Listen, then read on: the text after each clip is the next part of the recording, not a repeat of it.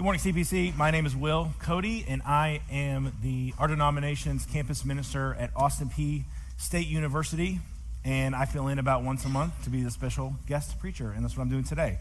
So, when Pastor Richard decided that we were going to be preaching through the book of Judges several months ago, I, pretty, I was pretty excited. We could talk about Ehud, right? We could talk about Samson.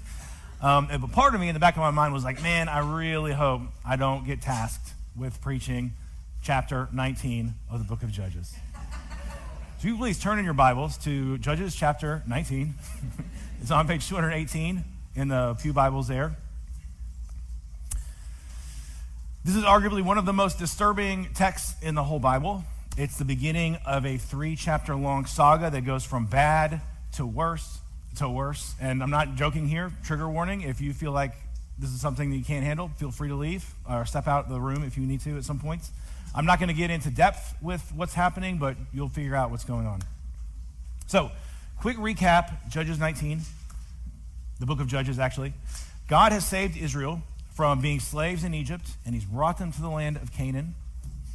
And they are to be a light to the nations. This is supposed to be a place where justice and righteousness and goodness and fullness reign.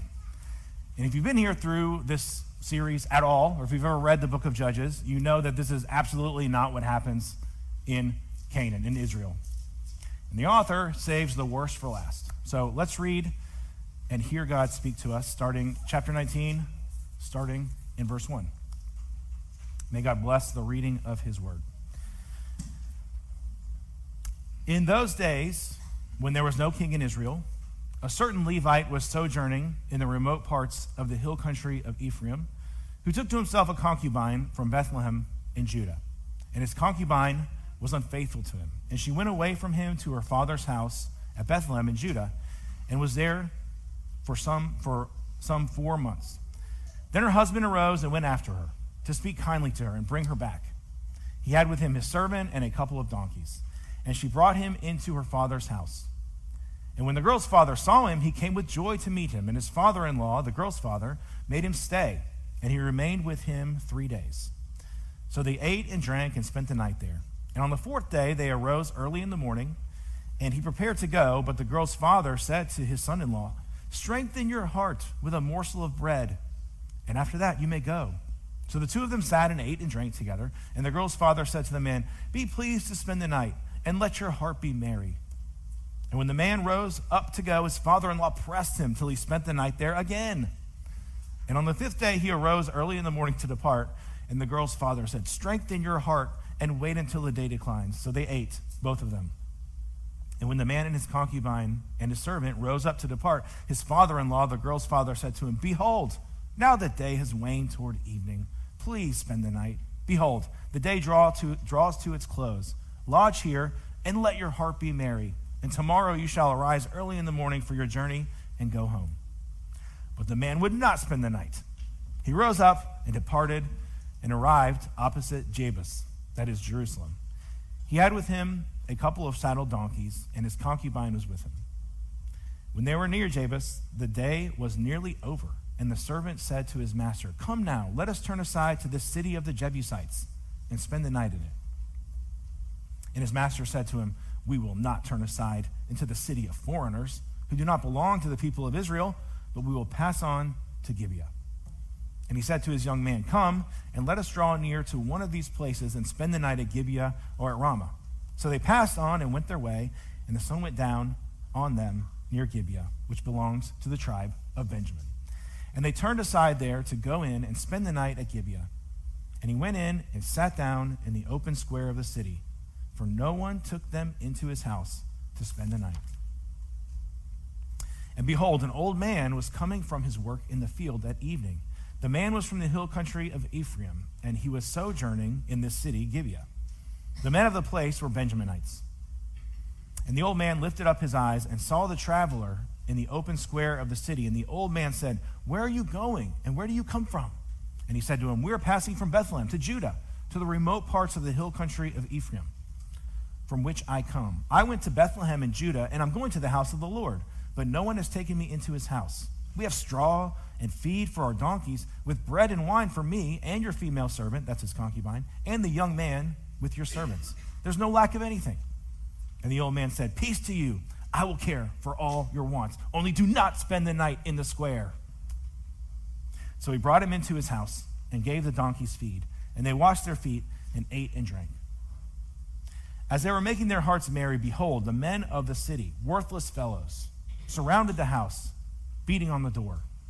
And they said to the old man, the master of the house, Bring out the man who came into your house, that we may know him. And the man, the master of the house, went out to them and said to them, No, my brothers, do not act so wickedly. Since this man has come into my house, do not do this vile thing. Behold, here are my virgin daughter and his concubine. Let me bring them out now. Violate them and do with them what seems good to you. But against this man, do not do this outrageous thing. But the men would not listen to him. So the man seized his concubine and made her go out to them.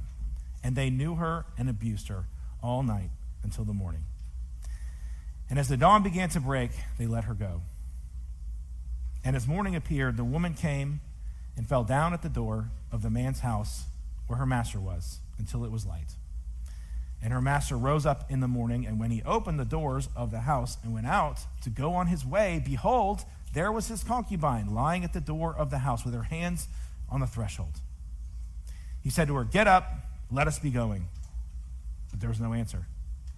Then he put her on the donkey, and the man rose up and went away to his home.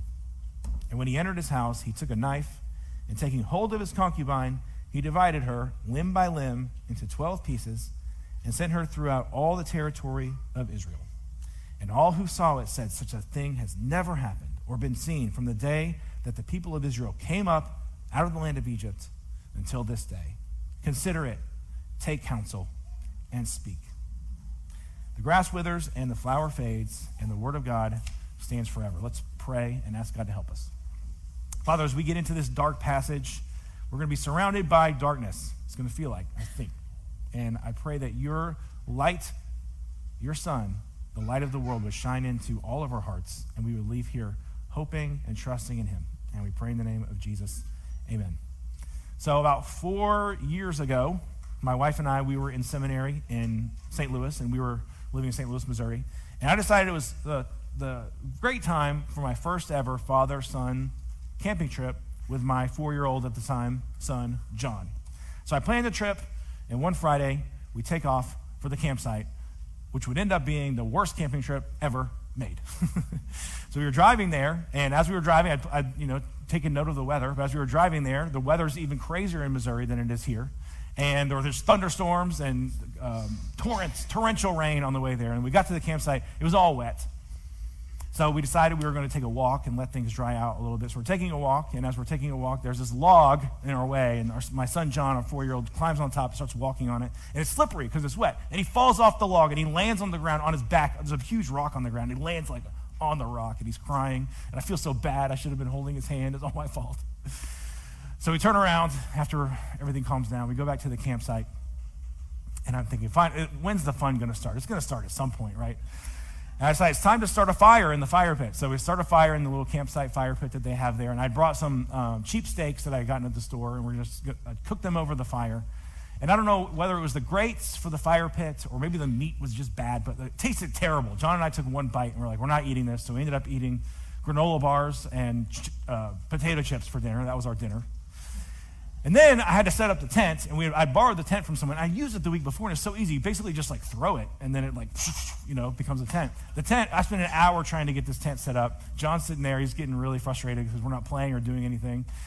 And after an hour, I finally give up, and the tent's like got this droop thing in the middle. It's almost touching the ground, you know. it's terrible. Um, and then it was time to go to bed after, after all this. And you'd think the rain would have cooled things down. It was like the hottest night ever. I didn't, never even thought that it got this hot at night. So we're laying there in this, this droopy tent, and I'm, we're both laying in our shorts, and we're laying there, and it's sweating so bad. We're both sweating so bad. And John says, Daddy, can we go home? And I was like, Yes, let's go home right now. we packed everything up, and finally, the end, there was an end to this terrible, calamitous, disastrous camping trip. We haven't been done a father son camping trip yet uh, since then. Oh, so it was hilarious to me in the moment. I, I kind of, except for the tent part, that was really frustrating. But everything else was kind of hilarious. How just comically absurd this camping trip was.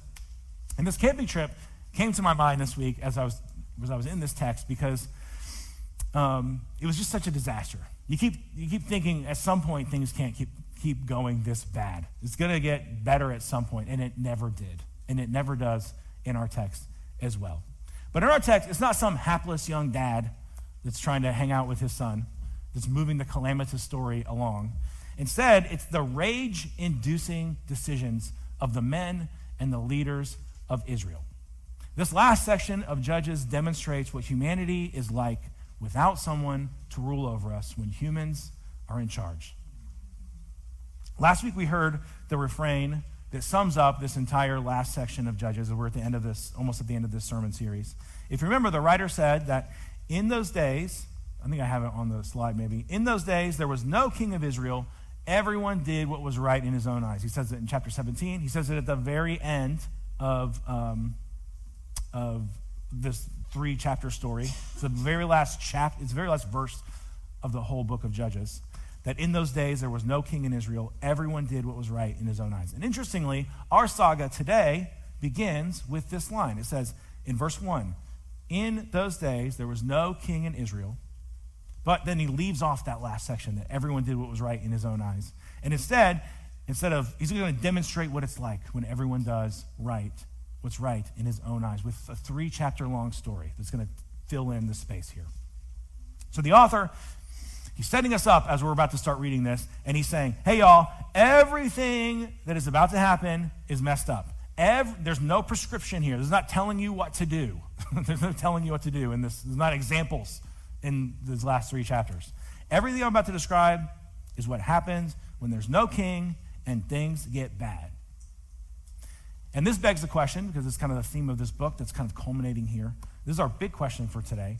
Why do we need a king? Let's spend a first a few minutes here just with this first the first half of this first ver- verse. Why do we need a king? So our text opens by saying that there's no king in Israel, but the thing is that they actually in truth did have a king. And it wasn't Samson, Samson, it wasn't Jephthah, it wasn't Ehud. It wasn't any of the other judges. The Lord was their king. He declared that he was their king. He ruled over them.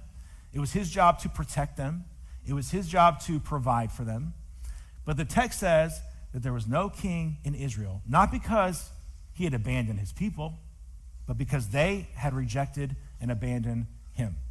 If you've been here at all through this series, or if you've read the book of Judges, you know how radically committed the Lord has been to this messed up people. It's like he can't help himself.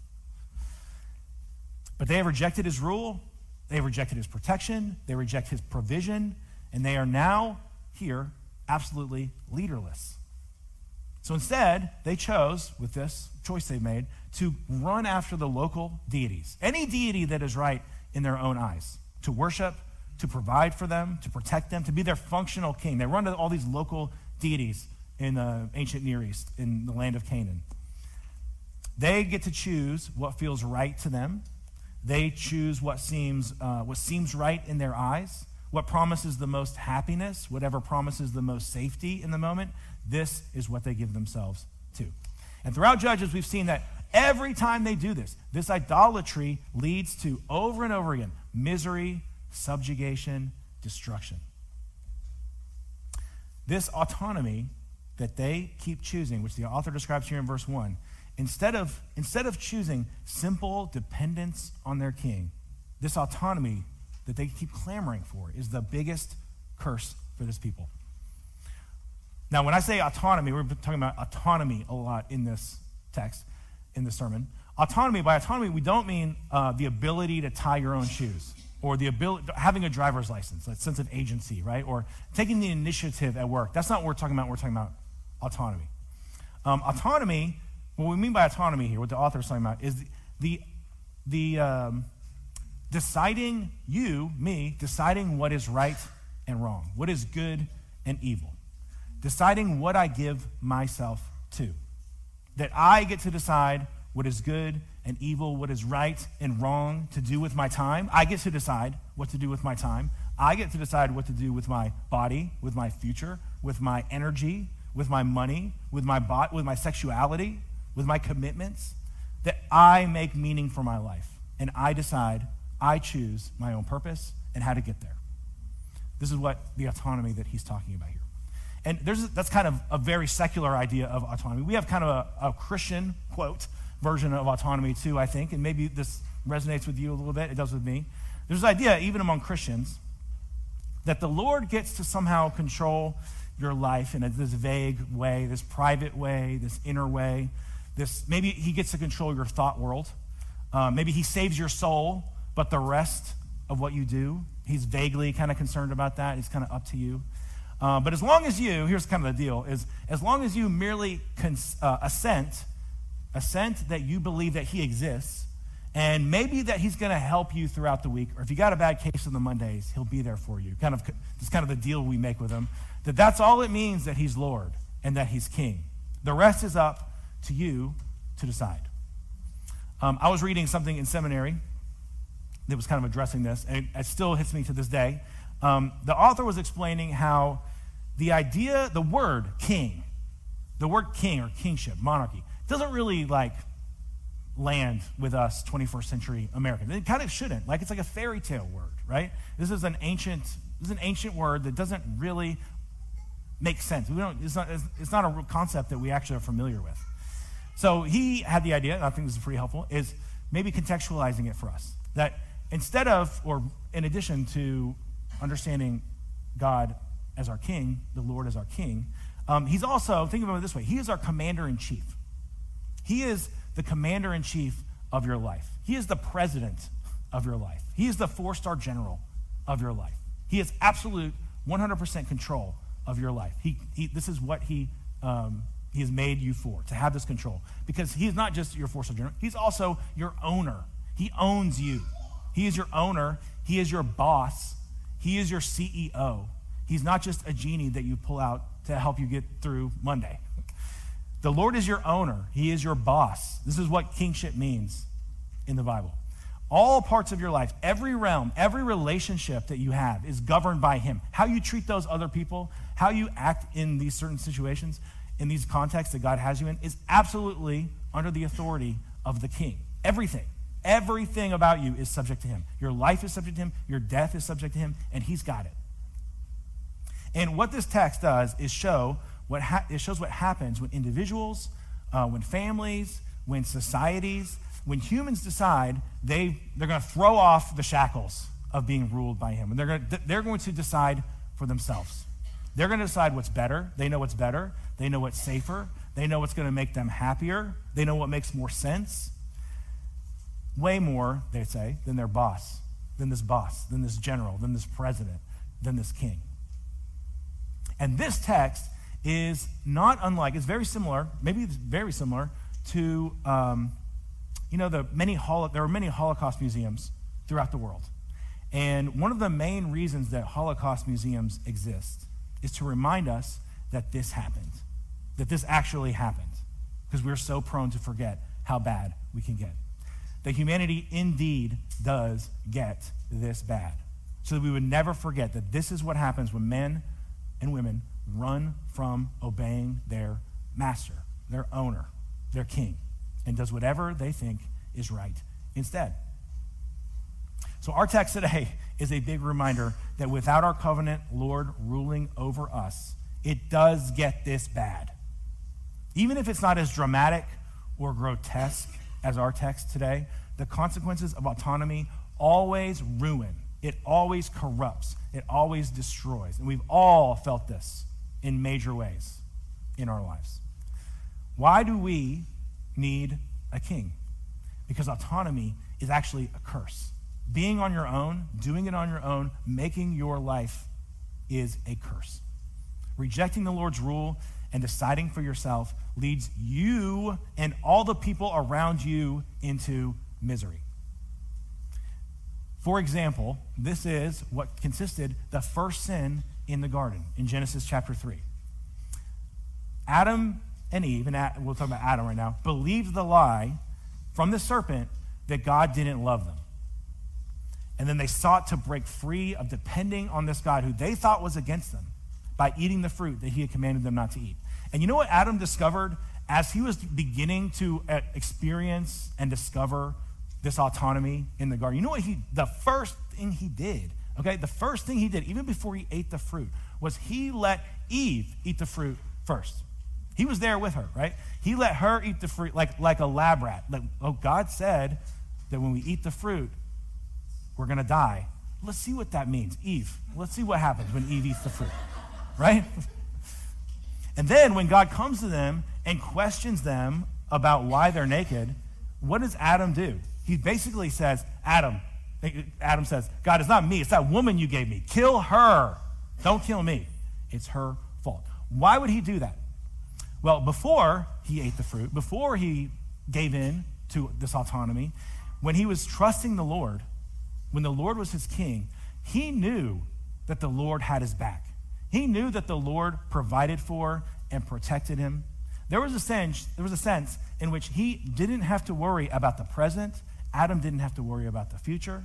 He didn't have to worry about how he would end up. He didn't have to worry what other people thought about him. He didn't have to worry about whether, his not, whether or not his life had meaning or purpose. Because he was living for this God who's so much bigger than, that, bigger than him. He was living for the joy and the glory of God, he, with, which has eternal significance. He didn't have to think, what is my purpose? That question would make no sense to Adam before he found this autonomy. And God could tell Adam what to do, and Adam would gladly do it because he knew his creator, his sustainer, loved him deeply and cared for him. And at the end of the day, God's got him. Everything I, so everything that I just described there, everything that I just described, that was all derived from this relationship that Adam enjoyed as God's possession, as God's loyal subject. And when Adam forsook the Lord, when he ran from his king, he forsook all the benefits of having this covenant God as his king, of being the Lord's servant. He has none of that anymore. He, he, there's no promise of provision. There's no promise of protection. There's no promise of peace. There's no promise of purpose. Nothing. It's all gone. And now Adam's all alone. Adam's all alone in his autonomy with a God he's trying to forget. A God that, a God that because he believes the lie of the, of the serpent, he thinks this God's actually out to get him. Adam, so Adam, the only option for Adam is he has to become his own end. He has to. It's the curse of autonomy. He has to take care of himself because, in the end of the day, eternally, at the foundation, nobody else will. So he becomes his own God, his small g God. He becomes his own king. And if anybody gets in my way, whether it's God, whether it's Eve, they're out the door. They're dead, uh, if it comes to it. So we'll come back to this in a moment. But why do you need a king?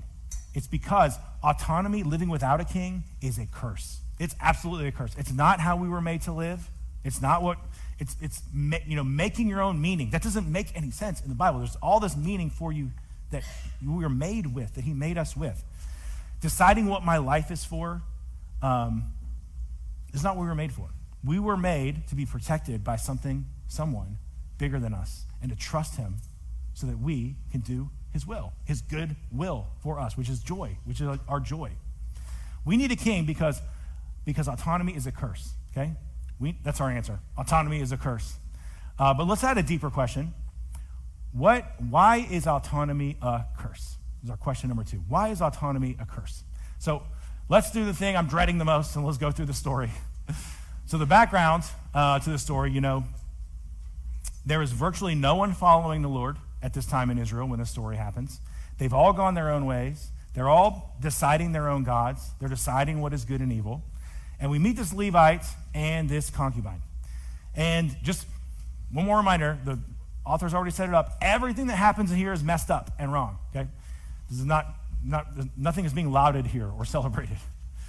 Um, so the Levite has this concubine, and the concubine is unfaithful to him. Now, a concubine was like a second class wife. They were there to, along with your wife, you'd have a concubine to provide children, physical pleasure, um, but they're not granted the rank of wife. And the Bible never condones taking a concubine or a second wife. In fact, it says, it says, a man shall leave his father and his wife and cling to his wife, and the two shall become one flesh. It's very clear. And every time there is uh, polygamy or concubines in the Bible, it's either very heavily frowned upon or there's disaster because of what they're doing. So this concubine is unfaithful to this Levite and then leaves and goes to stay with her father in Bethlehem. And after four months, finally the Levite comes around and he's going to go. He leaves, goes to Bethlehem, and he's going to talk kindly to this, his concubine. It feels so weird saying concubine as a person, right? Concubine. He goes to meet with this concubine to speak gently to her and to woo her back. And it doesn't really talk about whether her response is. It seems like she's, she goes with him. But the, da- the father in law loves this guy, apparently. In fact, he likes him so much, he loves him so much that he won't let him leave. They stay there three days, and then the father-in-law kind of tricks him into staying another day, and then tricks him into staying late in the, in the afternoon on the next day. And finally, the Levite's like, I got to go home. So he packs up his stuff, packs up his, his uh, servant, his wife on his donkeys, and they're on their way. And after about two to three hours, that's about how long it would have been, they come by this town, Jebus, which eventually would become Jerusalem when David t- took it, takes it later. But they come by this town filled with Jebusites, and the, the servant's like, hey, let's, it's getting late. Let's go stay there. And the Levite's like, I'm not staying with those foreigners. No, we're going to go stay with Israelites like us. So they pass by Jebus, and they come to, after two or three hours, they come to this city, Gibeah. And Gibeah is a town of Israel. It's a Benjaminite is one of the tribes. They come to this town, Gibeah. And that's when everything gets start really creepy, like horror movie creepy. So they're, they're, at, they're at this town, Gibeah. They're in the town square and it's like nobody's coming out. You imagine people look, looking out the windows, and nobody's coming out to meet them in the square. And this old man comes in from the country, and he's not even from Gibeah himself. He's a foreigner to Gibeah as well. He's another Israelite from Ephraim. And he tells them, Don't spend the night in the square. Come stay with me. There's some kind of hint that something is going on. So he takes them into his house, and they're eating and they're drinking, and then things get horrible. That night, as the Levite and the old man, they're eating and they're drinking. There's a pounding on the door. Some men of the city have come, and they demand that the Levite be brought out so that they can sexually abuse them. And as we go through the story, for the sake of younger or sensitive ears and sensitive hearts, I'm just going to use this vague word abuse, but it stands for something much more specific and horrible. Um, and as horrible as, as it is that the men of this town would come and you know violently demand this, the response of the old man is even worse. He offers to send out his daughter and the concubine instead to be abused. And when the men aren't happy with this arrangement, the Levite seizes his concubine and makes her go out there. And all night they abuse her instead of the Levite. Horrible. And then, verse 27, it gets worse. verse 27, her, I think I have a text up here. Verse 27 Her master rose up in the morning, and when he opened the doors of the house and went out to go on his way, I think, do we have the text on the slide? We might not. I might have messed up. Verse 27 Her master rose up in the morning, and when he opened the doors of the house and went out to go on his way, you know, hold on a second. First thing you notice is that after he pushed his concubine out, he went to sleep. And he rose up, and then he rose up in the morning and he's on his way to go home, just leaving her with whatever happened to her. He doesn't even know or seem to care. And then it gets worse. Behold, there was his concubine laying at the door of the house with her hands on the threshold. And he said to her, Get up, let us be going. But there was no answer.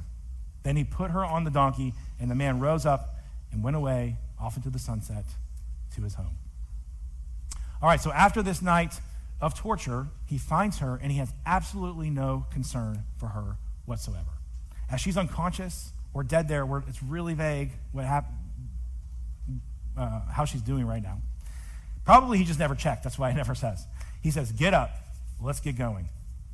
So he takes her, he takes her body home and he divides it up and sends it to the 12 tribes of Israel. He calls them out.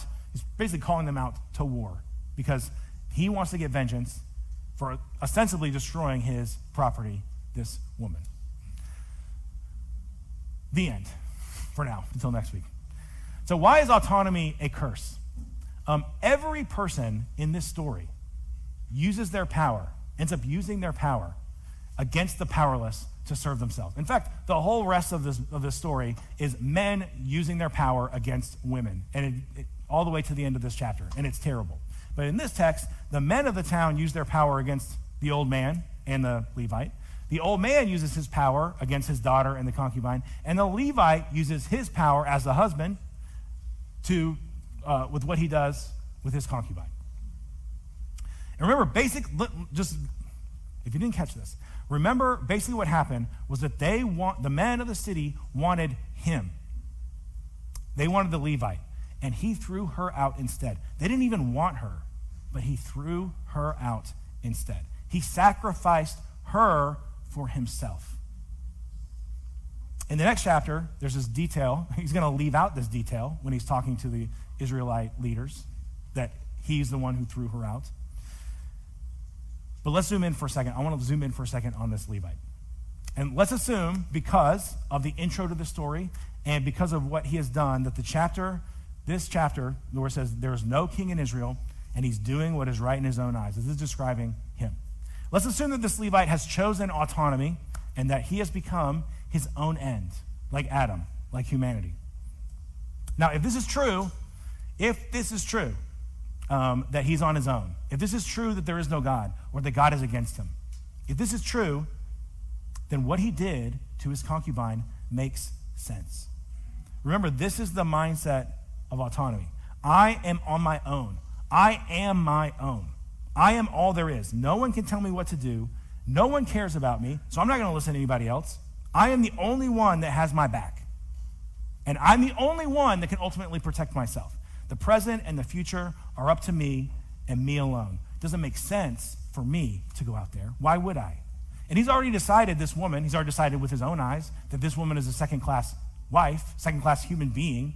All it ta- if all it takes for him to survive is to push her out the door, then that's what has to be done. It's what Adam would have done, right?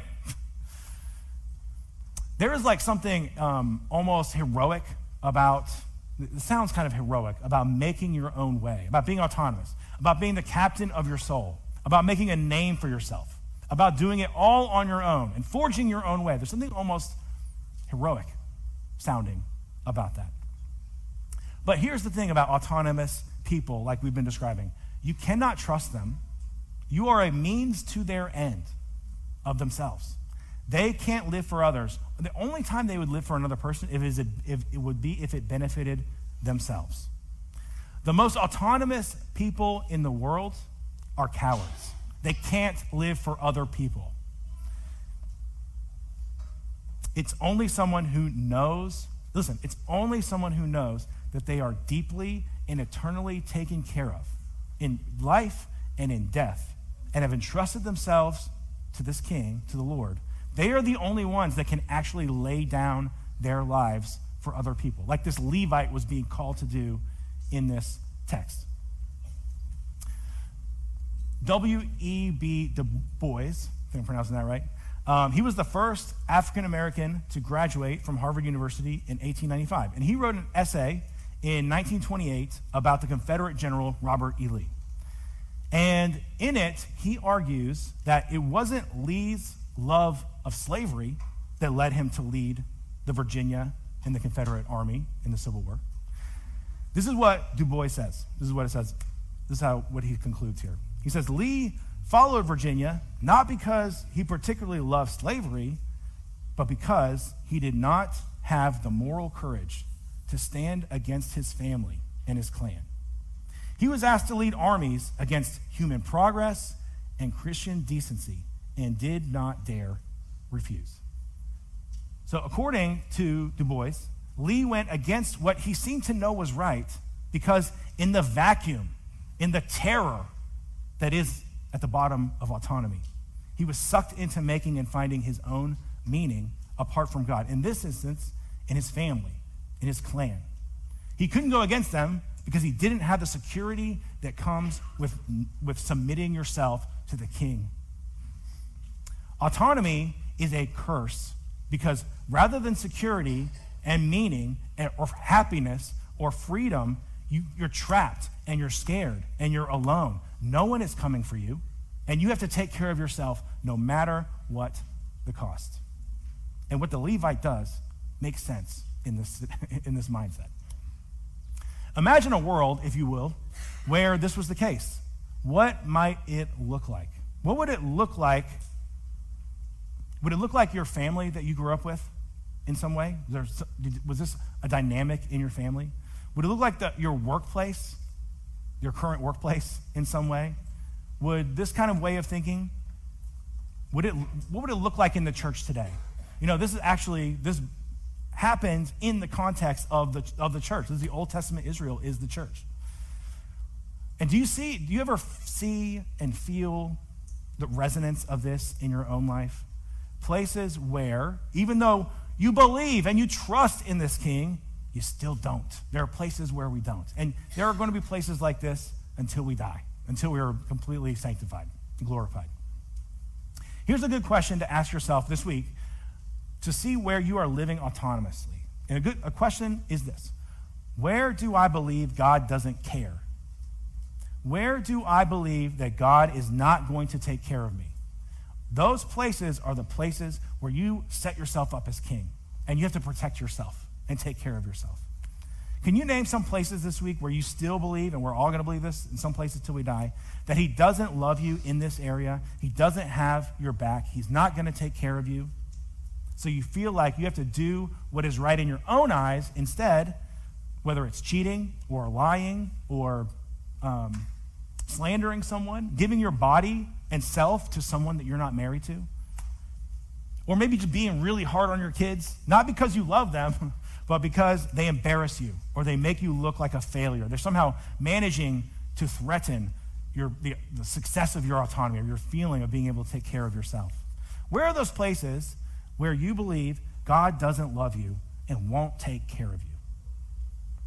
Autonomy is a curse. Why? Because it's a curse through which we ruin everything. We ruin ourselves. Everything we touch in our autonomy, we ruin, including ourselves. I think that's the next slide. Something like that. We ruin everything in ourselves. Which this leads to our final question.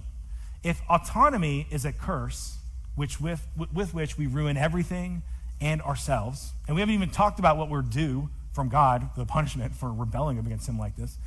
But how do we get free from autonomy? Freedom from autonomy. What does that look like?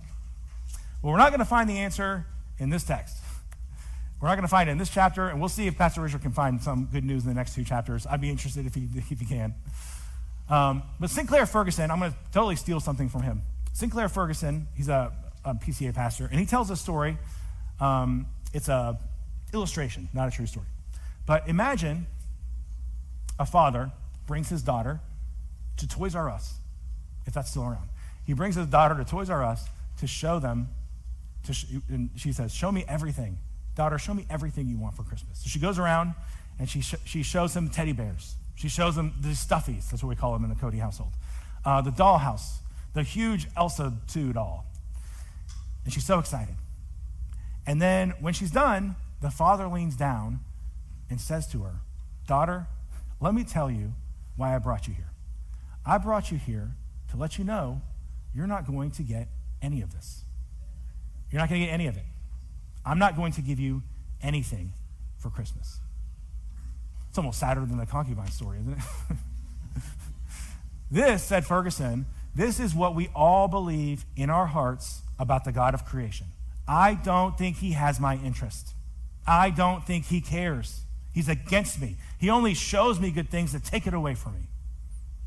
I need to go through this life, and I need to do it my way. His way is misery.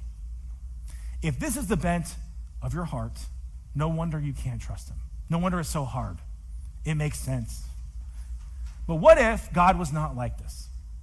What if instead of a coward like this Levite was, what if God was a hero for bad people? What if he sent us a hero? And this hero was anti autonomous. He was free from autonomy. He didn't come to do his will, but he was a 100,000% doing his father's will all the time instead of his own. And what if you were unfaithful to this hero? What if you spurned this hero, ran from this hero, and his response was to come and get you? And what if coming to get you meant he had to die? What if you had a hero like this? Would such a hero be worth your life? Would such a hero be worth your dependence, your trust?